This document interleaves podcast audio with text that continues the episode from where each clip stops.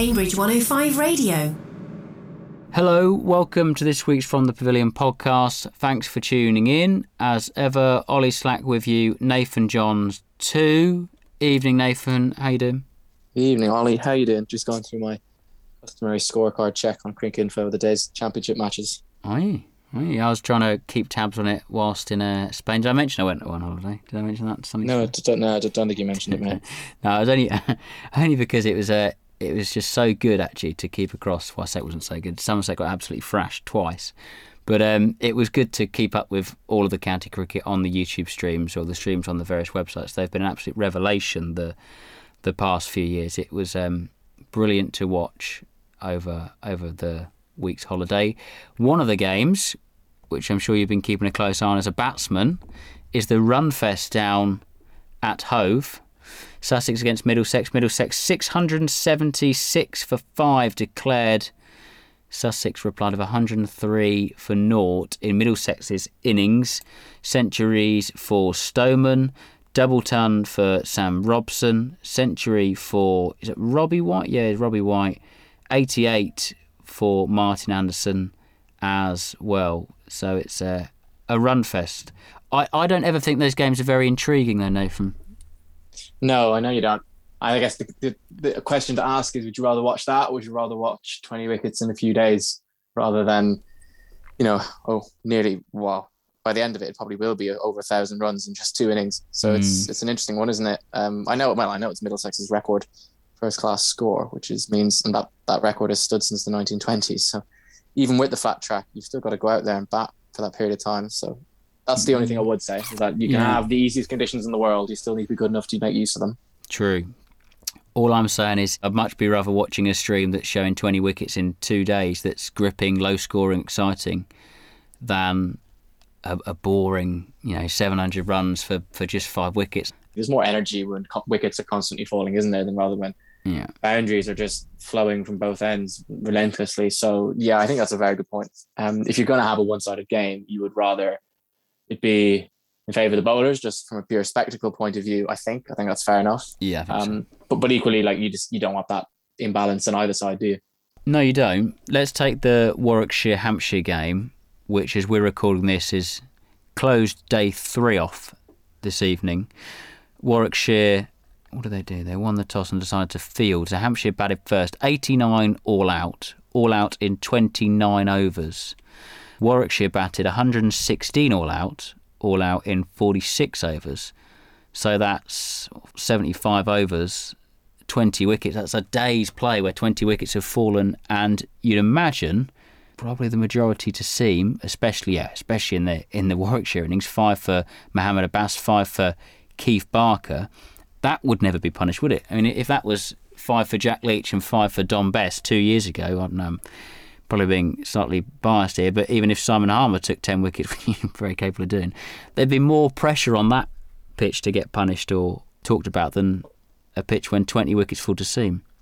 Well, I think it's just because that's just the, the, given thing, isn't it? It seems in England that's what everyone thinks. So nobody's going to bat their eyelids when when seamers are cleaning up. And I think, well, to be fair about this example you've given with Hanson Warwickshire, the deck must have flattened out because Hampshire got 322 in their in their second innings and Warwickshire 139 for two chasing that down, you know, another 157. So I think in that game, you probably put it down to more just conditions on day one, maybe a bit of cloud cover, that type of thing. And maybe it's just flattened out with the sun on the pitch as, as the day has gone on. I don't know. But I, I do take your point that people react more when the spinners dominate than when the seamers dominate. I think that's fair enough. I mean, India are touring England at the minute. The discussion of should we prepare spinning pitches only ever gets talked about when England lose in India in terms of in favour of spinning pitches. And then it always gets bashed down when uh, teams like Somerset bowling sides out for, for very, very cheaply for, for next to nothing because Jack Leach or whoever is taking lots of wickets. It's an interesting one, but. You just got to find a balance, don't they, at the end of the day? You know, have your pitches that seam in county cricket, have your pitches that spin, and, you know, the best players will score runs everywhere. That's, mm. just, that's just how it works. Yeah, no, there's got to be a balance, and, and that balance would be greatly improved if there was a balance in the schedule as well in terms of Championship cricket played all throughout the, the season. Uh-huh. Different conversation for a different day. I think I know where you're going with that one. As opposed to bookending it at the, the season. There's lots of branches off and lots of different conversations in cricket. But it was a, a good show today, actually. A good show, good show indeed. Nathan put it together all by himself. That sounded very patronising. I didn't mean that to be. But um, no, Nathan did a grand job this week, so thanks to Nathan for putting it together. Hopefully you enjoy it. If not, you know where he is on Twitter. From the Pavilion on Cambridge 105 Radio.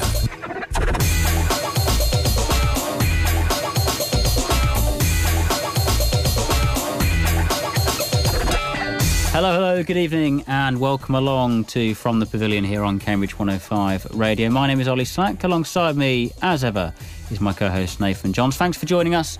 This is your local wrap of all things cricket in Cambridgeshire. On today's show, as ever, we'll take you through the main talking points of this week's East Anglian Premier League matches and the Cams and Hunts Premier League Action 2. We hear from the various league winners as the season starts to slowly but surely come to an end. We're also into the end of our FTP Quiz Cup campaign. Almost. It's time for the semi finals as City of Ely take on Eaton Socon tonight. We'll also hear from Darren D'Souza and Steve Mallon of Cambourne and the MindEd Charity Trust, respectively, as we discuss the mental challenges and benefits of cricket. Ben Hammersley is with us later on to chat about St Giles 2's Junior League playoff final. He also has his big question too.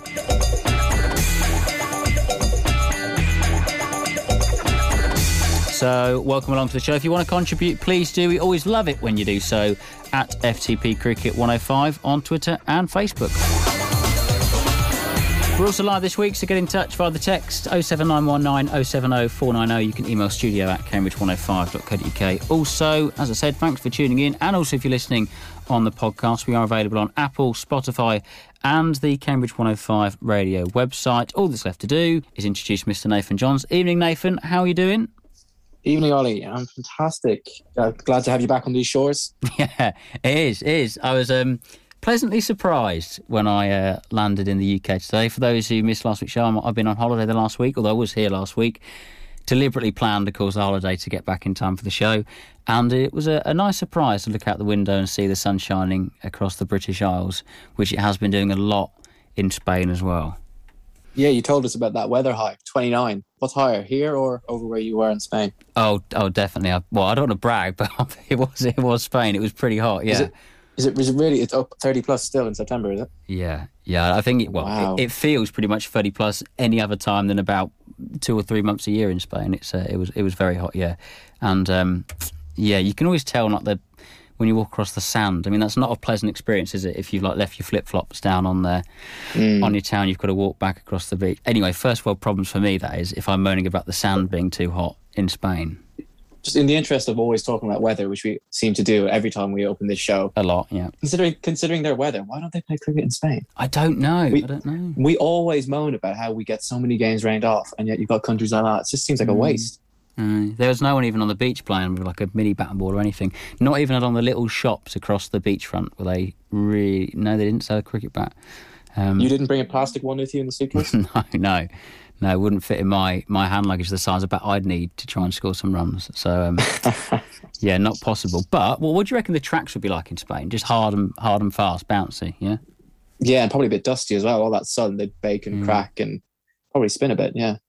Yeah, it'd be interesting to see. There is like, is it La Manga Cricket Club in Spain? A few of the the, Yeah, there's- the young England sides come out and train or something like that. There's two. There's La Manga and there's also Desert Springs, just training facilities out there. All the counties go out there, don't they? Pre-season for their warm weather. We've actually got Cambridge University have gone out there a few times. We were supposed to go. We were supposed to go out there in uh, March 2020, but you can guess what happened there. Oh, oh yeah. So what, That was like that was the first casualty of yeah. hol- that was the first holiday casualty, I should say, of uh, of you know the sea the sea the sea pandemic. I was going to say all right for some, but it didn't manage to go. But it would be great to um to play cricket abroad. abroad. We often flirt with the idea at the end of the season, maybe when we've had a few too many drinks at our local cricket club about going on tours, and they never seem to materialise. But it would be good fun. Have you been on any cricket tours at all? No, I think when I was re- when I was in primary school over in, in Ireland, I think we went on a weekend trip to, oh, to Hastings school, to play some cricket cricket there. There was there was a there was a link between the two PE teachers, but that's about it. Nowhere nowhere exotic to play cricket, sadly. Didn't even play cricket at secondary school, let alone primary school. It's amazing. Oh, we, we, we, had an, we had an English PE teacher who indoctrinated us into, Okay. into playing cricket. So, yeah, that was, well, it turned out well. Sounds fun. Sounds fun. Should we crack on with the quiz? Yeah, let's go. Let's go. We've got uh, Tom Beaumont of City of Ely with us tonight and Graham Duff of Eaton Socon as the two sides lock horns in the first semi final of the FTP Quiz Cup. I'm uh, delighted to welcome both of them onto the show now. Tom, how you doing, first of all? Yeah, I'm pretty good, thanks, Ollie. How about yourself? I guess you're still enjoying the uh, enjoying the suntan. I am, yeah, I am, yeah. I'm very much looking forward to it. I'm glad, so glad the weather the weather's good here, so I can tan my back. Spent all week tanning my front, and uh, glad I can I can even up the the tan. Graham, how you doing? Yeah, I'm not too bad. Not too bad. Bit like yourself. I've just got back from holiday as well. So uh, Look at that. It's, all uh, right for some of us, isn't it? Yeah, yeah, it's not too bad. I've just got to hope Nathan hasn't got any cricket questions from last the last week or so, because I won't have a clue. Graham makes a good Oh, point. that's, that's unfortunate. I think looking at the script here, I think most of them are related to the last week, including, Oh, I can- the local question. Uh, I can I can tell you what the weather's been like in Portugal for the last week, but apart from that, I might be struggling. Well, surely you kept up with the test match at least. Uh, uh, yes, yeah, I might. Okay. That might be that might be about it. You might be in business then. All right, let's let, let's crack on then because uh, Graham makes a good point. The show is entirely down to Nathan tonight. Anything goes wrong, just send him an email. Yeah, or I don't know if you've got any email address. Just tweet him. It's all his fault if anything goes wrong this evening. Anyway, let's crack on with the quiz. You all know how it works. Tom will be taking on Graham in a best of five contest. Each question will have six possible answers. The player going first will take a guess. If they're right, they get a point. If they're wrong, play then passes across to their opponent mm. and play then returns back to your opponent until one person eventually gets it right. To decide who's going first, you'll answer a separate question called the toss. Are we ready, chaps, for a place in the final? Go on then. So the toss is as follows. Ollie Pope notched his 10th 50 plus first class score at the Oval last week during the India Test match, leaving his first class average at his home ground at what? What do you reckon it is, Graham? 101. Going for 101. Tom, See, I- I'd say that's a pretty good, pretty good estimate. I'm, I think I saw something that said he was his batting average at the Oval was above Bradman, so I guess it's got to be over 100. So I'll I'll go slightly higher than Graham and say 102. it's, it's two very good guesses. You can see why you two made the semi-finals. It's 99.4. Ah. So Graham Graham takes the, the toss and, and gets the first question. You ready, Graham? Yeah, yeah, let's go. Cambridge University's Emma Jones was part of the successful South East Stars outfit that secured the inaugural Charlotte Edwards Cup on Sunday. Which team did the South East Stars beat in the final? Was it Western Storm, Northern Diamonds, Northwest Thunder, Central Sparks, the Sunrisers, or Lightning? Uh, Northern Diamonds. You're going with Northern Diamonds for a point on the board. Very well I done. definitely didn't keep up with that, to be honest. Very well done, though. Point on the board nonetheless. Tom, over to you. India recently saw off England in that fourth Test match at the Oval. Now, in the series so far, the games in London have been won by the tourists, while England have avoided defeat away from the capital. Where will the final Test match be played? Is it Cardiff, Sophia Gardens, Chester Street, Old Trafford, Edgbaston, the Ageas Bowl, or Bristol? Well, I've got some tickets to it, so if I don't get this right, I'm going to Ah. be in completely, completely the wrong part of the country. Um, it's Old Trafford. I'm only joking. it is right. It is right. Tom is going. I've got to to- head to Cardiff. Have I? Oh, that would be absolutely tragic. Anyway, question three over to you, Graham. Ireland batter Paul Stirling rose up the charts, the top T20 international run scorers after hitting an unbeaten century against Zimbabwe last week. Which England legend did he overtake to move up to sixth in the rankings? So the top T20 international run scorers. Who did Paul Stirling overtake to go to sixth? Was it Kevin Pietersen, Jason Roy, Paul Collingwood, Eoin Morgan, Jos Buttler, or Michael Lumb? Uh, Morgan. Two from two. Very good. Very good. This is from both of you. Tom, bit of pressure on this one now. Question four. You ready? Indeed. Yep, go on then. England saw off New Zealand in the first T20 international of their series at Chelmsford, who fell agonisingly short of a T20 100, getting dismissed for 97 in the 20th over. Was it Danni Wyatt, Tammy Beaumont, Nat Sciver, Sophia Dunkley, Amy Jones, or Heather Knight? I feel like I'm cheating slightly again because I think it's my namesake. I think it was Tammy Beaumont. I thought you were going to say you went to the match and then. No, I didn't go to the match. Having the same name doesn't count as cheating, does it? Let's find out. It's correct. It's two all. And this is why the toss was so, so important because question five is for you, Graham. To win it, you ready? Uh, yep, yep. Which local side just missed out on promotion to Division 1 of the Cams and Hunts Premier Leagues after being upset by the league's bottom side on the final day of the season? So we're talking about Div 2 here, missing out on Yep. promotion to Div 1. Was it Blunham, Yep. Old Lesians, Yep. Newmarket, Castor and Ailsworth, Saffron Walden, or, thanks for putting this one in, Nathan, Bluntisham? I think I don't want to get this wrong or anything, but I think it's our maybe one of our rivals. I think it's Blenheim. You're going with Blunham to secure a spot Yeah, in the final of the FTP Quiz Cup. Is he right? He is. An absolutely flawless performance from both of you. And I feel very, very harsh to say this, but Tom, unfortunately, you fell at the last hurdle. yeah, indeed. N- not, not a lot I could have done there, to be honest. No. I was, I was what, just, just, uh, just a couple of runs out on the toss question, and then yeah, Graham didn't put a foot wrong. Good Um, standard. But yeah, I wish him the best of luck for the final. I think whoever's going up against him is going to have a pretty tough, tough effort, especially if he's in the country for that week. Cheers, Tom. It's a good point. Graham, congratulations, mate. Cheers. Thank you. How do you feel? Yeah, no, it was, uh, it was good. I think I, I think I fluked one of the other rounds with guessing all three answers, but uh, I think I know all five of those ones, which is quite like apart from the first one, I did guess the first one.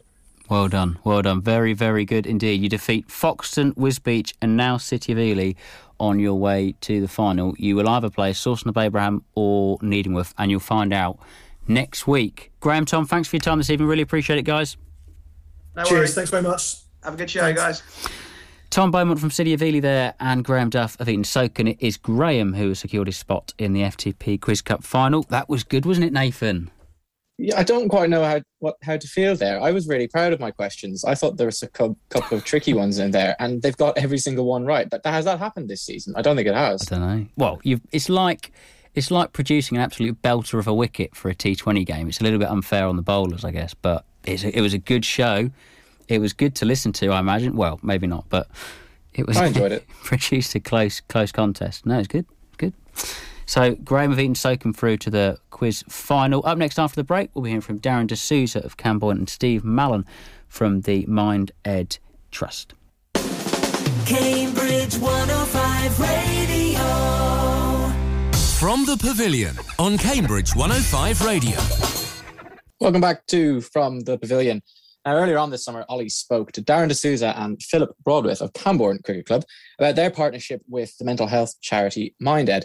They're running event, an event at the time in conjunction with MindEd that's centered on youth mental health and cricket. And I know since then they have partnered with the charity to have its name on their playing tops on the sleeves, so I believe. Now, since then, Cambourne have gone on to win CCA Senior 1, ensuring their promotion into the Cams and Hunts Premier Leagues we decided to get Darren back on then to talk more specifically this time about the mental challenges and, of course, positives of playing cricket itself, especially since he had just played his part in what must have been a very mentally uplifting and successful team environment. As well as Darren, we also invited along Steve Mallon, the chairman of the charity that is linked to Cambourne, to tell us all about the work that he and his organisation does, as well as to give us some insight into the mental health effects of cricket as he sees it, given his work elsewhere. But first, of course, it's been a pretty good season so far for the Cambridgeshire club. Across the city and South Cambridgeshire. Cambridge 105 Radio. Absolutely. I mean, coming out of last year, we we did a lot of interclub matches last year when there wasn't any formal cricket arranged, and we really saw that made a huge difference to people's mental health because people were sort of shell shocked at the prospect of having no cricket for an entire summer, and by being able to arrange friendlies at the end of last season, it really brought everyone closer together, and it, it showed people that we are still here as a club, as a support network for everyone to be able to come play cricket and to talk to each other. and that's really carried carried on into this year.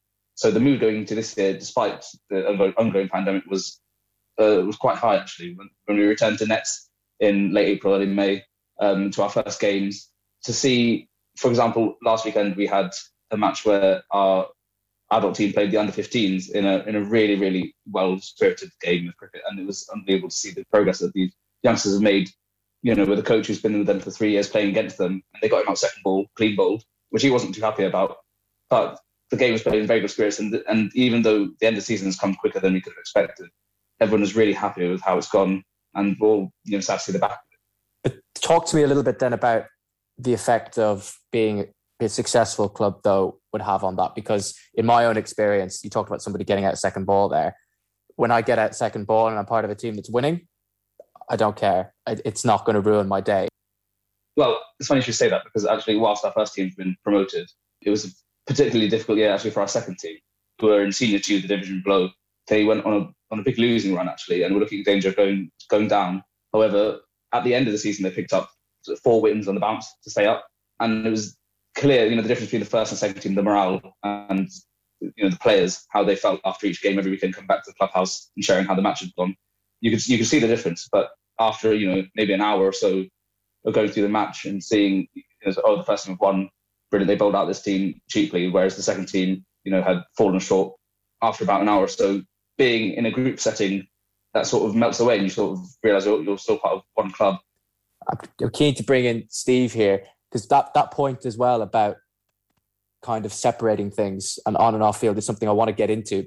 Well, quickly before we do, Steve, why don't you just get on on the recording? What did you, you know? Tell us about MindEd and MindEd's link to Cambourne, essentially. Yes, of course. Um, well, uh, I established the MindEd Trust um, six years ago, or shortly after uh, my son died, who tragically um, took his own life. Um, you know, following uh, following mental illness. And uh, it's a very well reported story and, and people in our community and in the region are very well aware of it so i won't go into the detail there. Um, but edward was 18 when he died and he was very accomplished and, and very capable young man. But one of his passions was cricket.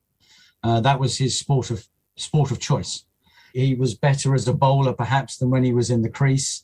That was his sort of preference as it were but um, I spent many, uh, you know, a summer's afternoon, as many fathers do, uh, you know, watching my lad when he was young and as a teenager, playing in the local team and, you know, playing for the school and various other things. And of course, cricket is one of those sports that has that long tradition, that great heritage, that, that uh, prestige, as it were. That And uh, as a father, you're always proud to see your son progressing in, a sport such as that.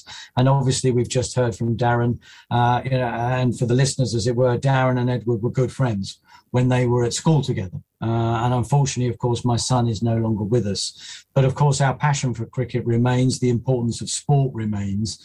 Um, the MindEd Trust is a charity which is specifically orientated to supporting uh, young people um, who may be experiencing psychological um, disorder and mental health trauma. And we work specifically and, and primarily with, uh, with schools, primary schools, secondary schools, higher education establishments, and so on, to fund mental health literacy programs to improve improve resilience, to put money into things like art and sport. And also, most importantly, of course, to provide care and treatment for people that may be experiencing difficulty. And before before the call, we were chatting a bit about how this has gone on from a local thing to you've gone on and done a lot more work nationally. And I won't I won't get you to to, to give me detailed explanations of of all the different work you do because you'd be there you'd be there for a long time. But so you've obviously you've done a lot of work away from Cambourne as well and away from cricket. But I'm curious, having both been, as you say, a big cricket fan and had that family connection, and then gone on and worked in other areas with schools, etc. In the area that you work at, you know, what's what type of benefits do you see from cricket itself as a sport individually, and also, you know, what sort of challenges does does the sport bring? You know, I'm a little bit older and I sort of remember the older days of cricket when one might have said it was something of a, a slightly elitist sport. Um, it wasn't necessarily, you know, for everybody, and there was a lot of public school interest and, and activity and so on. And what we've seen recently with cricket is, is, is two things. A is the democratization of cricket. And we've seen lots of new formats come forward now the 2020, the 100, which is on television and so on. And that's appealing to a much wider audience. So cricket itself has become a much more popular sport. It's become a much more participatory sport and a much more inclusive sport.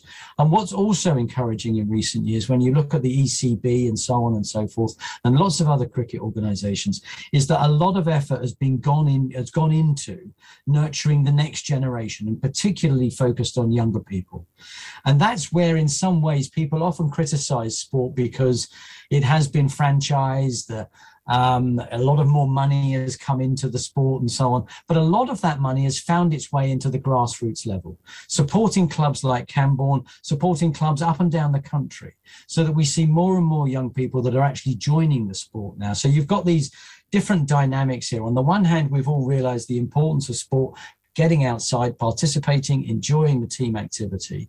But the sport itself has been democratized and so is of a much wider appeal. And at the same time, there's more money coming into the sport, which has also extended the age ranges and the participation. And we can see that very much in the success of clubs like Cambourne, who are riding on the back of that. Strong community interest across all age groups and so on and so forth. Clearly a good thing. There have been historically quite a lot of significant issues in uh, relating to mental health in, in cricket. And there are a number of you know famous players that have come forward and spoken very openly about that. It's a sport that dominates your time. So if you give up your entire weekend, essentially, in some cases, if you're playing two teams to play in a sport and it's and it's not going well, and there are other things as well outside of that that are not going well, it's you might have noticed, Darren, that it's just it's very easy to get caught up in this circular way of looking at things where if something goes wrong on the cricket pitch, it can go wrong for an entire day and it's slightly more difficult to get away from. Actually, I think cricket is one of those sports that, by its very nature, I think you can be a casual follower of or casual player of. I think once you play it, you're obsessed with it, you know, everything about it, the stats, numbers, its quirks, its intricacies. And I do feel you I feel I think you're, you're bang on there. I think I, I play, for example, Saturday and Sunday, both teams. If you are someone who plays perhaps once or twice a week, it takes up a lot of your time. It's a very big commitment, especially, for example, family. If it's not going well, it plays on your mind. You know, you see that in the field sometimes when, when you've had a bad spell, you got taken off after you've had a bowl. You know, chances come to you and you drop them. You're not you're, you're not thinking right. But in this, you know, the other side of that coin is it could be a very good place. The cricket pitch can be a very good place to clear your mind when you're in the field. You don't, you don't think about anything else but what's going on in front of you. I think maybe it's more pronounced, for example, because of the team sport aspect and the fact that, you know, if, for example, if you're an opening batsman who gets out very early on, you have to sit through the rest of the innings and sit and watch. And you have lots of time to do nothing else but reflect and. You have no choice. Yeah, I was just going to add to that because let's think, you know, let's think about cricket and let's think about sport. Why is it of value? What qualities does cricket teach us and why are they valuable? It teaches us skill, but it also obviously teaches us a team dynamic one of the great things about cricket, in contrast with some other sports, is that it doesn't, whilst we have prominent characters and, and super innings and prominent and prominent stars, it is always, by definition, a team sport. It's 11 players. But also, what a sport like cricket teaches us is that no matter how skilled you are or how brilliant your pedigree is, you can always have a bad day. And life is like that. So I think cricket and sport in general is actually very beneficial for teaching us resilience and patience and that life isn't always perfect. And i don't mean to denigrate other sports because i think all sports for the most part are generally you know extremely healthy. But there are a lot of qualities in cricket that play very very well into the challenges which society presently faces in my view. I'm really interested by you bringing up the point about you know repetition and practice etc because I I recently spent a bit of time in a in a high performance cricket environment working there, and I was really surprised by how well. And there was a side that was losing a lot, and I was very surprised by how well they dealt with losing.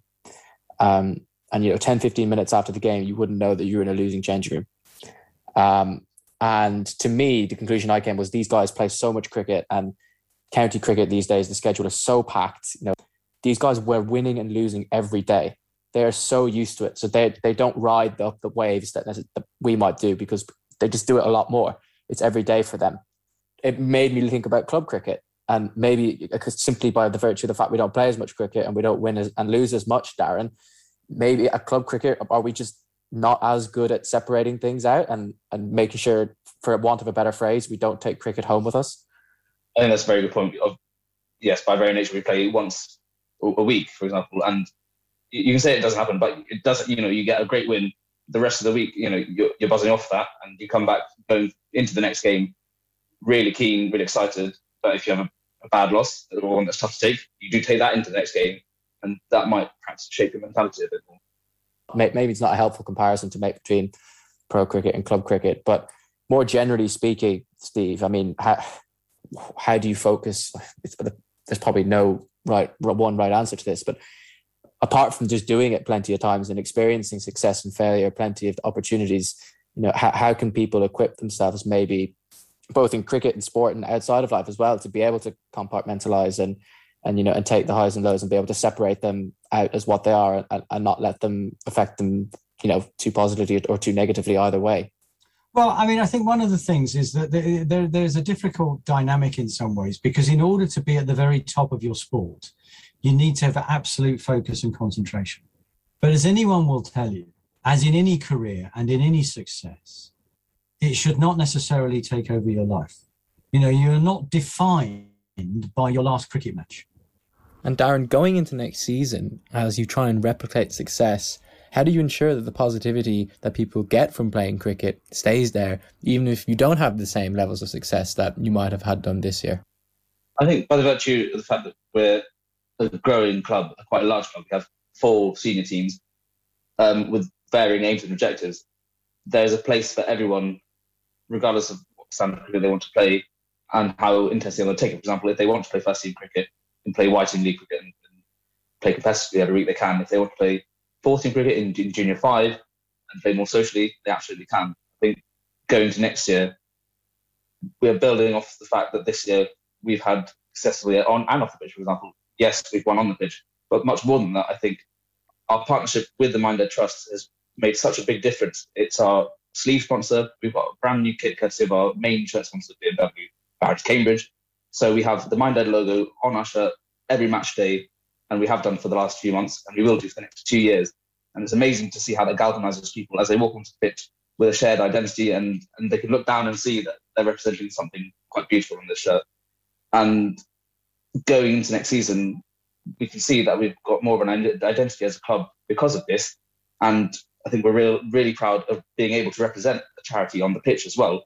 So, regardless of if, if success is coming or if it isn't, we are walking, well, we are still working towards a common goal off the pitch for better mental well-being and um, a more open dialogue in sport.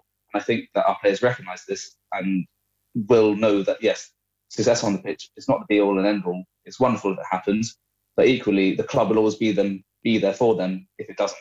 And I think there's no you know, Cambourne Cricket Club is a safe space for them to come and play the cricket, enjoy the cricket, and success will come. If it does, brilliant. If not, that's fine. We're still here. We'll still pick each other up, dust each other off, and go again next week. Yeah, really great chat that with both Darren D'Souza and Steve Mallon, led by Nathan earlier on this week. And of course, it's always, always worth reminding people that whatever you're going through, a Samaritan will be able to face it with you as they're there for that call 24 hours a day, 365 days a year. You can call them for free on 116 123. From the Pavilion on Cambridge 105 Radio. Yeah, it's time to move on and wrap up the local game, and there is no better place to start than in the Men's East Anglian Premier League. That is because Sawston and Babraham have been crowned champions for the first time in their history. Congrats to them. They did need just 15 points from the final two games of the season to secure the title heading into this weekend's action. And a 140 run victory away to their challengers really throughout the campaign. Great Witchingham ensured that they got home with a game to spare. Waqas Hussain scored an unbeaten 106 as the Rams posted 250 for 8 in the first innings, a target they defended pretty easily, with Great Witchingham bowled out for just 110. Callum Guest was the pick of the bowlers for Sawston Babraham, 3 for 17. He also took the winning wicket as well. One of the other bowlers, probably the standout of the season in Sawston Babraham colours, Mark Smith joins me on the line now. Mark, thanks very much for coming on the show, mate. How you doing? I'm very well, mate. Yourself? Yeah, yeah, not too bad, thank you. Just looking through your stats here 36 wickets in the league, the highest average, or sorry, the lowest average, I should say, of uh, of any bowler on the top five wicket takers. You've done it. How, how did that feel on the weekend? A, a cracking win for you boys and a cracking season. Yeah, it's still quite unbelievable, really, to soak it in. I mean, it was just a long season. We, it was a hard season, and to get there over the line, with game left to go, was brilliant for all the boys and a great achievement for the club. Hard to take it all in because we're perhaps still recovering from celebrations that went long into the night on Saturday evening. Yeah, definitely. And then a few of us had tickets for a festival on the Sunday, so that oh. carried on over there as well. So yeah, it's been a big few days for the boys. But, but completely deserved because this is a rise not just this season that's been happening over over many many years. Of course, last year was sort of your debut season in the in the league, albeit with the the COVID Cup. This year, first proper year, if you like. But of course, before that, coming up from the the Cams and Hunts Div One, winning the playoff, it, it's been a a long journey. There's a number of promotions over a number of years that has led to this point. Yeah, definitely. Um, I mean, for the half season, it was nice to go in there and sort of have a, have a taste of the league and sort of learn from that. I And I think as a squad, we've done that. And oh, I'm speechless really of all the boys. It's such a great achievement, and all the hard work the lads have put in is finally starting to show. Yeah, you do seem a really a really close bunch as well. We are, yeah. I mean, a lot of the lads have been around.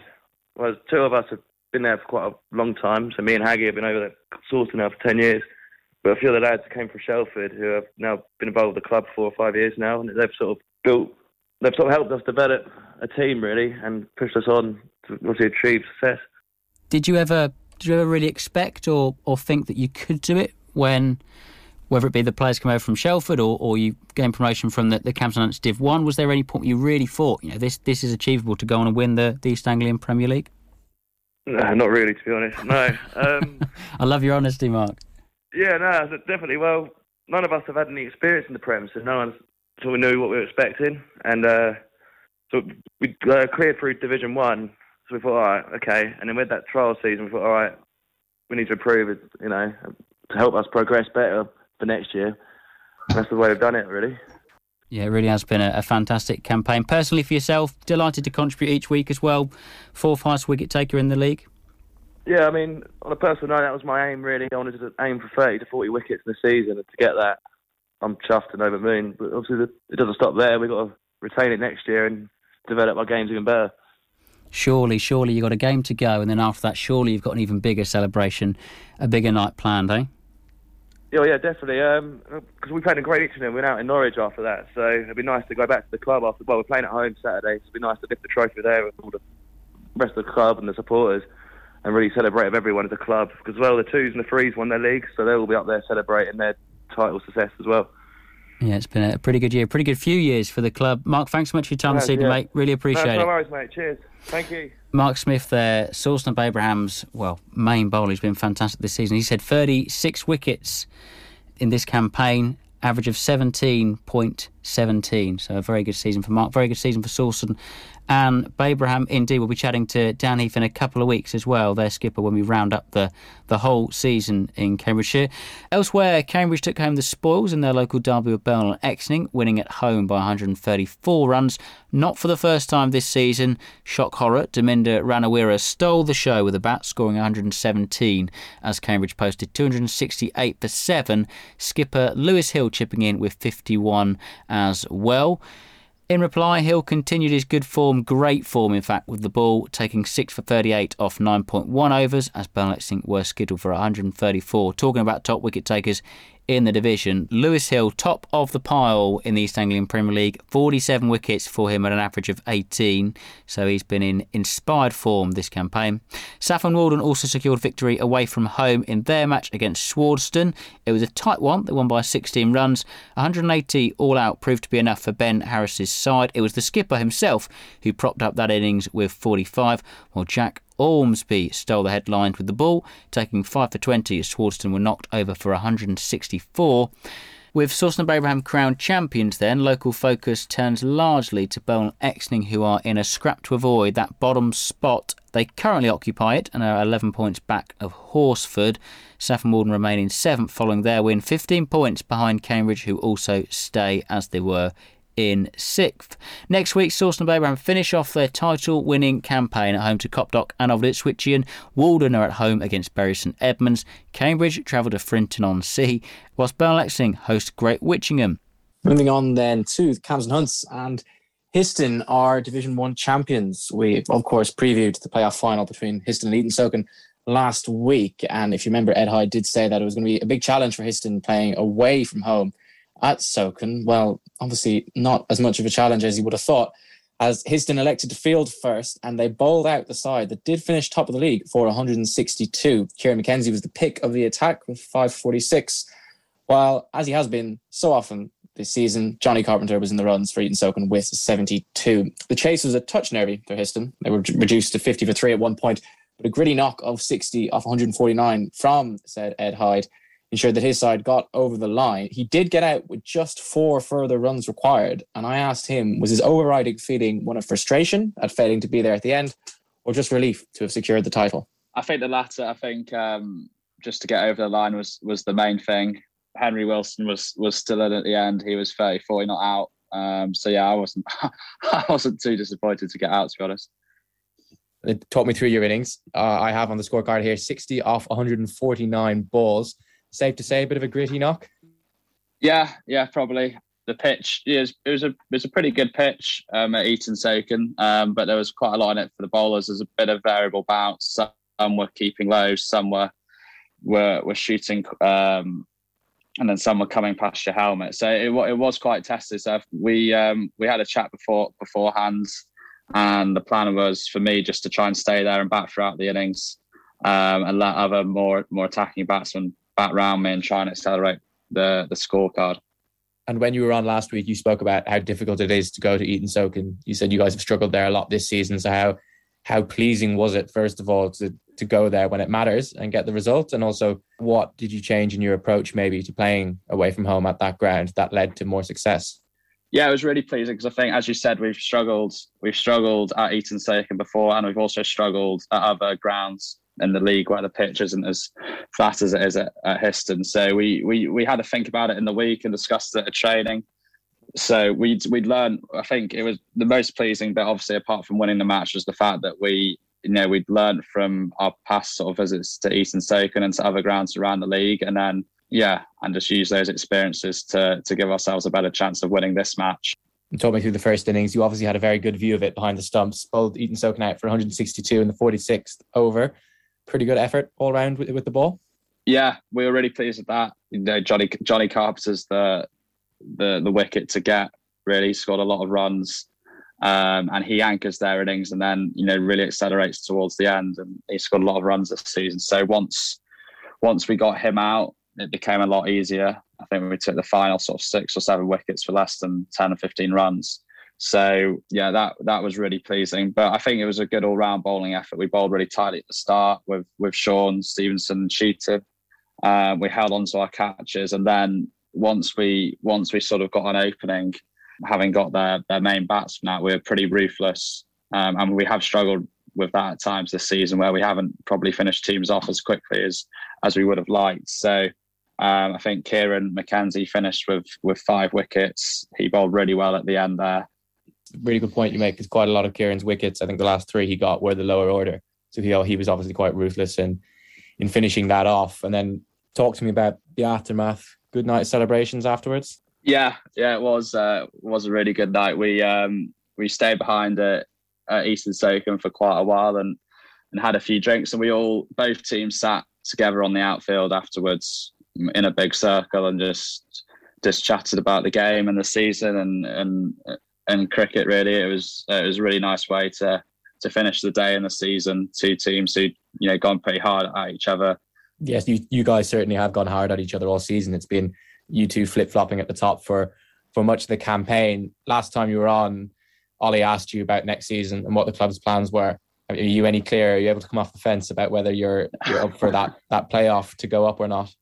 Yeah, um, so we are. We decided not to um, go into the to the playoff and not to compete for the the spot in the in the East Anglian League uh, for a variety of reasons. But yeah, so Eaton Socon, uh, I think we'll be playing in that playoff against the team from Essex or Suffolk in a couple of weeks' time. Um, so yeah, we wish them we wish them all the best best for that because um, you know they're a great club and um, it'd be nice to see them playing that league. It means we wouldn't have to play them play them next year, which which should be nice. I was Ed Hyde there, and just to confirm, Histon are Division One champions, even though they finished second. Of course, that was thanks to the playoff system. Time for Division Two now, and there's quite a dramatic and definitely complicated end of the campaign here to tell you about. Everybody in the league before this weekend had fulfilled all their fixtures apart from Blenheim and Foxton. So that meant with just one game left on the last weekend, Leysians were top and they were joint on points with Newmarket. Of course, remember that the top two get promoted, but Leysians were top by virtue of losing fewer games than Newmarket. So Blenheim went into that final fixture knowing that a win would definitely secure them the league title and, of course, promotion.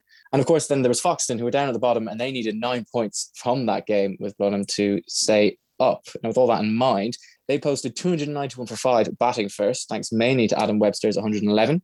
And in reply, they managed to skittle Blenheim for 173, securing an 118 run victory. So that result means that Leysians stay where they are and are now crowned champions. And they're joined in being promoted by Newmarket, who finished level on points. Blenheim finished down in third, just four points off what would have been probably a deserved title given how they've dominated this league all season. While Foxton climb off the bottom all the way into seventh. So, like we said there, Newmarket earned promotion by the skin of their teeth. And Ollie caught up with their skipper, Mark Nunn. We're absolutely delighted. Um, to be honest, all the hard work we've, we put in, um, both behind the scenes and, and on the pitch, it's, uh, I think it's a just reward for, for the effort. We're, we're delighted to be up.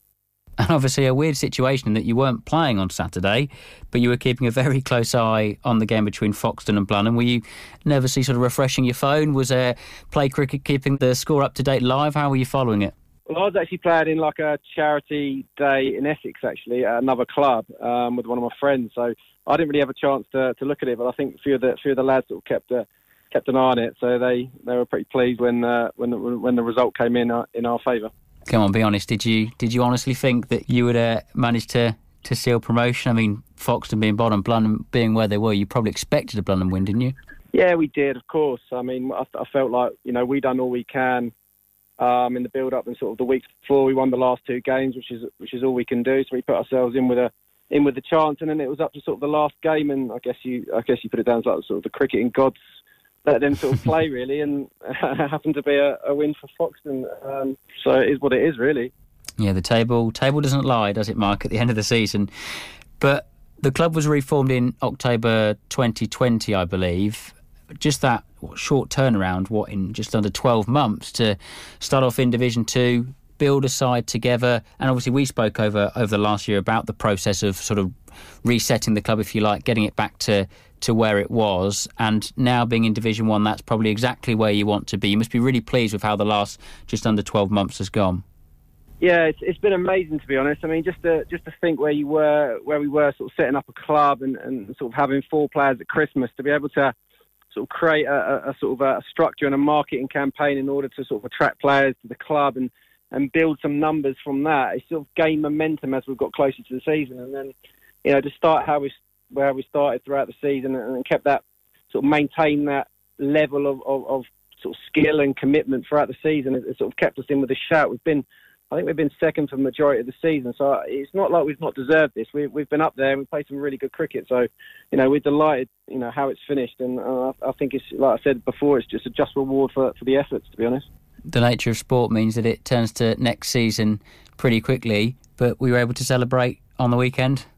Yeah, I mean, there was a few. Um, there was a few sort of bottles of wine and champagne sunk. Um, we weren't all together, unfortunately. There was only sort of pockets of people together, but we are uh, in the process of arranging an end of season event. So um, I'm sure that'll be a slightly messy occasion. yeah, look forward to that. Lastly, though, I bet you just can't wait to get going again next season now and, and attacking Division One. Yeah, definitely. It's going to be a new challenge. Um, so it's one we're going to have to sort of plan and, and focus on because obviously the, the quality of, of opposition is going to go up. Um, so, you know, it's something we've got to be prepared for, but it's an exciting challenge. I think everybody's uh, ready to go. Just to quickly wrap up the Women's East Anglian Premier League then in other matches. And it was a good weekend for Triplow as they returned to the summit of the table following two positive results. First of all, 153 round win over Woolpit after batting first and posting 231 with Sarisha Garantler top scoring there with 55. Triplow then bowled out their visitors for just 78. So a very convincing win for Triplow ladies on Saturday. Then on Sunday, this was followed up by a win by default after Eastern conceded, meaning that Triplow are now top of the table once again. Played 11 on 239 points. They're what 32 points clear of Melton St Audrey's, who are second with a game in hand though. Cambridge 105 Radio. From the Pavilion on Cambridge 105 Radio. You're welcome back from the pavilion. We're on air till seven o'clock this evening. Just ten minutes left of tonight's show. Ollie Slack and Nathan Johns with you. Make sure to download the podcast if you missed any of tonight's show. Apple, Spotify, or the Cambridge 105 radio website, the places to find it. Now we're going to chat about the Junior League, CCA Junior League Championship playoff final. Now it's between Rickling Ramblers of the uh, of the Junior League One South Division and Cambridge St Giles of the Junior League One North Division. Both sides finished top of their respective leagues, and they'll go head to head in the contest to decide who is the best side. And the, the Junior Leagues, of course, already secured their promotion into senior cricket for next season. Ben Hammersley of St Giles Twos joins me now. Ben, thanks for coming on the show, mate. How are you doing? He's he's on Zoom and he just needs to unmute himself. Are you there, Ben? Yeah, I'm good, mate. Yeah, how are you? Yeah, good, thank you. Good, thanks. Let's talk about this weekend then. Always great to be playing in a final. Always good to be playing for some some silverware as well. Yeah, yeah, absolutely. Yeah, it's been a really good season for us. So, like, it's really nice to win the league and, and go up, and hopefully, yeah, we can beat Rickling next week. And your path to the final has been has been as you'd imagine, finishing top of the league and getting to the final, pretty good. It's been a, as you said, a very good season. 304 points from 18 games, six clear of of Madingley in second, and, and only lost the two games so far. So it's been a really dominant campaign. Yeah, I mean, it wasn't always straight shooting. I think we lost like two out of our first four games. So I think we had to like restructure a bit. But like Seb, the captain's done a really good job of doing that. And like, yeah, we've had some really good youth coming up and like joining the team as well. They've done some really good contributions this year as well, which has been really nice to see. So, um, but yeah, like since that sort of uh, early season, it's just been like a straight winning every week, which is exactly what you want to be a part of. Right, Ben, you mentioned skipper there. Is your brother Seb still skipper? He's yeah, it's my brother. Yeah, yeah, he's captaining it. Unfortunately, he's not around tonight, but like, yeah, he's captaining it. What's that like then, playing in a successful side then with your brother? Yeah, yeah, yeah. No, no, he's done, he's done a really good job. Like, um, yeah, yeah, a good batsman to have in the team as well, and uh, yeah. Um, family connections are something we see a lot of in local and club cricket. Where's your connection lie with St Giles? Why, why you and your brother ended up there? Yeah, so I, I grew up playing at Granta, and then um, uh, I played county cricket with a guy, Will Phelps, whose whose dad, John Phelps, is quite involved with uh, uh, St Giles, and he was like uh, the manager of, of the county setup as I was growing up. So like I was, I was quite close to him.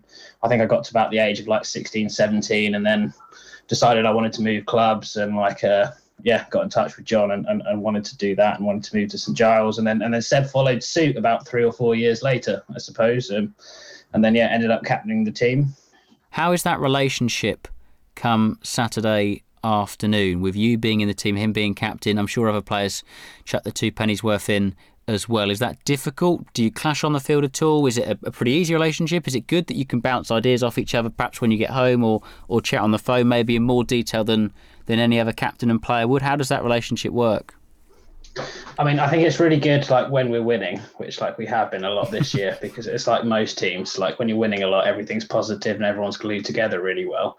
Um, especially that start of the season when we struggled a bit and lost a couple games, probably meant that like the match kind of went home with us a bit. And I talked to him during the week and, and at various events that I, I met up with him. But like overall, it's been really good because it is someone that obviously I know very well. I've been able to approach him so I'm like, yeah, I can come and have a chat to him about who to bowl next, what we're going to do. And yeah, it's, it's overall been really positive, to be honest. I, I've thoroughly enjoyed it. It's the first time I've been captained by my brother. It's been a slightly weird dynamic, but it's been good fun. But I also imagine as him being captain as well, he brings home lots of, again, poor example because not this season, but as captain, you often bring home lots of baggage and thoughts about what you could have done differently if perhaps results aren't going your way. How do you how do you handle that sort of thing? What's what's your job in that relationship?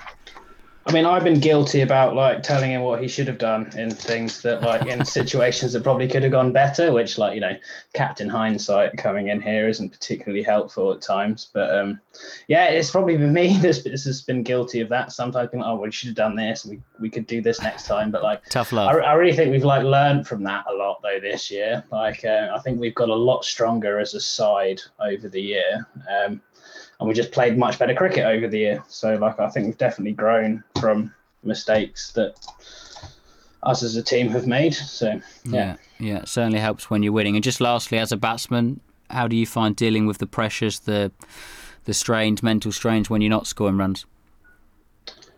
Yeah, it's not fun. Um, yeah, that's a good question. Um, I don't really know how to answer that. Like, yeah, it, it's not fun. I suppose um, don't let it get too big on you, I suppose, and keep training. And I, I, find cricket's a funny game. So, like, I had a few games recently where I was getting like good balls, I was being a bit unlucky and getting bowled out and stuff, and not making many runs. And then most recently, like, I think I got like dropped twice and ended up making a big score. So, I think don't get uh, too hung up on yourself. Like, uh, what goes around comes around. Yeah, good advice. Good advice. And with both of you then involved in a campaign such as this, does that make it more more emotional? Or are you more invested because of that family connection in terms of being successful yeah, I think so. Like I've been opening the batting with Seb this year as well, which that's always quite fun. Just like batting with your brother is um, a good crack. And uh, yeah, we've had a really good project this year in the sense that like our first team are in that Division One in the in the Whiting League, and we really want to close the gap between the second team and and the first team. So there's been like a really clear project this year of like get promoted, and then hopefully we can move up through those senior leagues, like hopefully in the next few years, and then like close that gap between the first team and the second team and and yeah, hopefully looking strong going forward. Well, all the best for the final on, on the weekend. Ben Rickling Ramblers themselves have had a pretty good campaign too in the South Division, 263 points. Next best is Triplow with 223.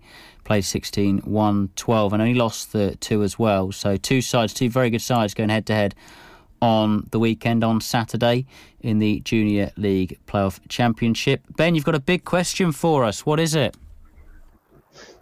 Yeah, yeah. I suppose like, what, what, what would you think about getting a free hits involved in Test cricket? So, should we have free hits in Test cricket? I'm going to open it up into into slightly more local realms as well. Whether we should have free hits throughout the the divisions in Cambridgeshire, whether it be white ball and coloured clothing or red ball and whites. What do you reckon, Nathan? Oh no, it's not been something that I'm really I've thought about before before Hammers kind of came up with this uh, tonight. I mean, I don't really see the harm in it. There's nothing, you know, Test cricket is long enough as it is, and people struggle with over rates. So there's any incentive to further incentive to try and get those over rates down further. And you never know if, if somebody's leaving it and blocking it for two, three over straight, and then they get an opportunity to whack it, it might be a bit more entertaining. I know there's a lot of traditionalists who are probably raging and shouting at their headsets as I say that, but I don't necessarily see an issue with it that's the that's the battle, isn't it? I guess going against tradition, going against the the grain. It'd be fun at local club cricket, wouldn't it, Ben? I think it would. Like, yeah, I'd like to see it in more cricket. Like, hey, I'm a batsman, so like, obviously, I'd like to see oh, more of it. But, um, Me too, honestly. It's, honestly. It's, it, it's something that I've found as in like quite a lot of my friends um, who, who aren't cricket fans that are massive fans of the hundred and then just kind of have this passionate hatred of, of Test cricket. And I think, as you said, like yeah, the purists probably wouldn't like it very much, but like I think it would probably get people that aren't sort of traditional cricket fans. It might just make it a bit more exciting. And yeah, I'd like to see it. I don't know. I, I guess it's just like I said, going against the grain, the tradition. Would it not perhaps commercialise Test cricket a little bit more? I'm thinking of the aesthetics of it, and and you know, there's there's lots of people who like the the sound leather on willow and the whites and the tradition of the game. Would you be perhaps maybe taking some of that away, Nathan, just to play devil's advocate? I don't see how it commercializes it necessarily. I mean, you know, when no one's asking for you to start playing Test cricket with coloured kit and pyrotechnics all the time. I just don't think it it really it would be that it would make that much of a difference. I mean, you do see a few no balls in Test cricket, but it's not the most common thing in the world. And if there's anything that can that can add to some sort of entertainment, and not that necessarily it needs it. I mean, the Test series against India has been really has been fascinating, and I've thoroughly enjoyed it. So, you know, there definitely is the argument that if it ain't broke, don't fix it. But in the grand scheme of things, I don't think something like a free hit would be would be all that big of a change, and potentially it would make things a little bit more consistent. And you know, Ben mentioned before about his friends watching the hundred getting confused with things being different in in um, in Test cricket, and maybe maybe that is something that's going to happen as more and more people get into cricket from new audiences because of things like the hundred. Do they do they get a bit confused about the, the you know the lack of consistency between formats? The only thing I'd say to that is I, I don't get why cricket always feels the need to apologise for itself for being the way it is. It's like we, we, sort of we made these rules many moons ago, and of course you have to adapt. You always do. We have done with, with T20 and and obviously more recently with the hundred, and, and of course the whole Kerry Packer instance back in the seventies. I think when the white ball and, uh, and colour clothing really came to the fore. But you know, just because people don't understand cricket doesn't mean that we can't explain it to them. I mean, there's lots of people who probably don't understand golf, but you don't you don't find them changing the scoreboard around, or I'm sure there's some people who don't even understand football, and you know they, they never change their their rules. They don't put three goals on the pitch instead of two. Ben, with regards to, to local cricket, have you ever played in a match locally in terms of whether it be St Giles or elsewhere, where free hits have been a, a thing? Yes, yeah.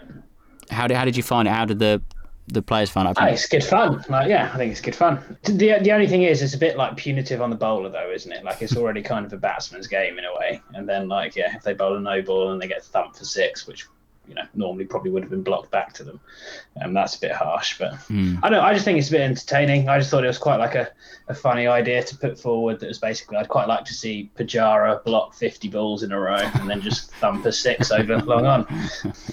That would be entertaining. It would be interesting to see how he takes it on. Imagine Dom Sibley having to try and hit a six after getting bogged down for, for, for do- what feels like donkey's years.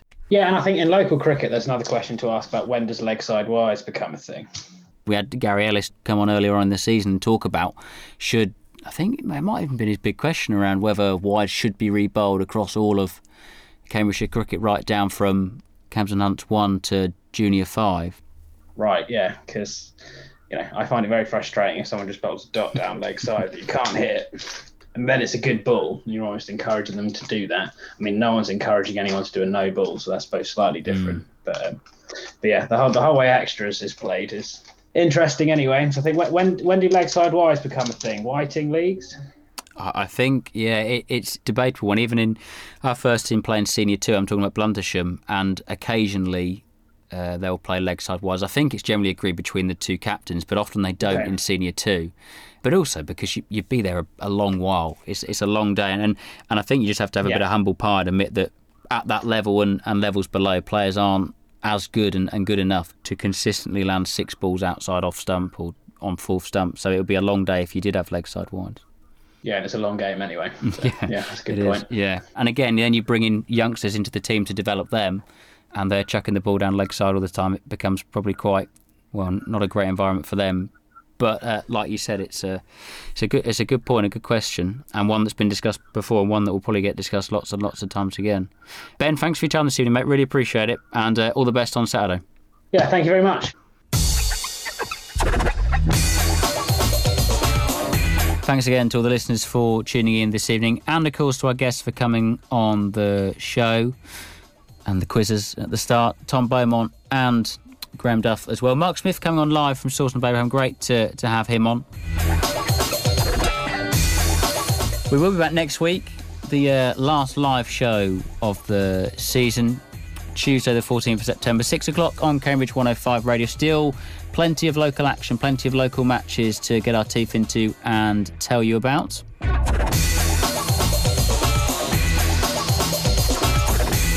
I'll be back next Tuesday at 6. Until then, have a very good rest of the week. Bye bye.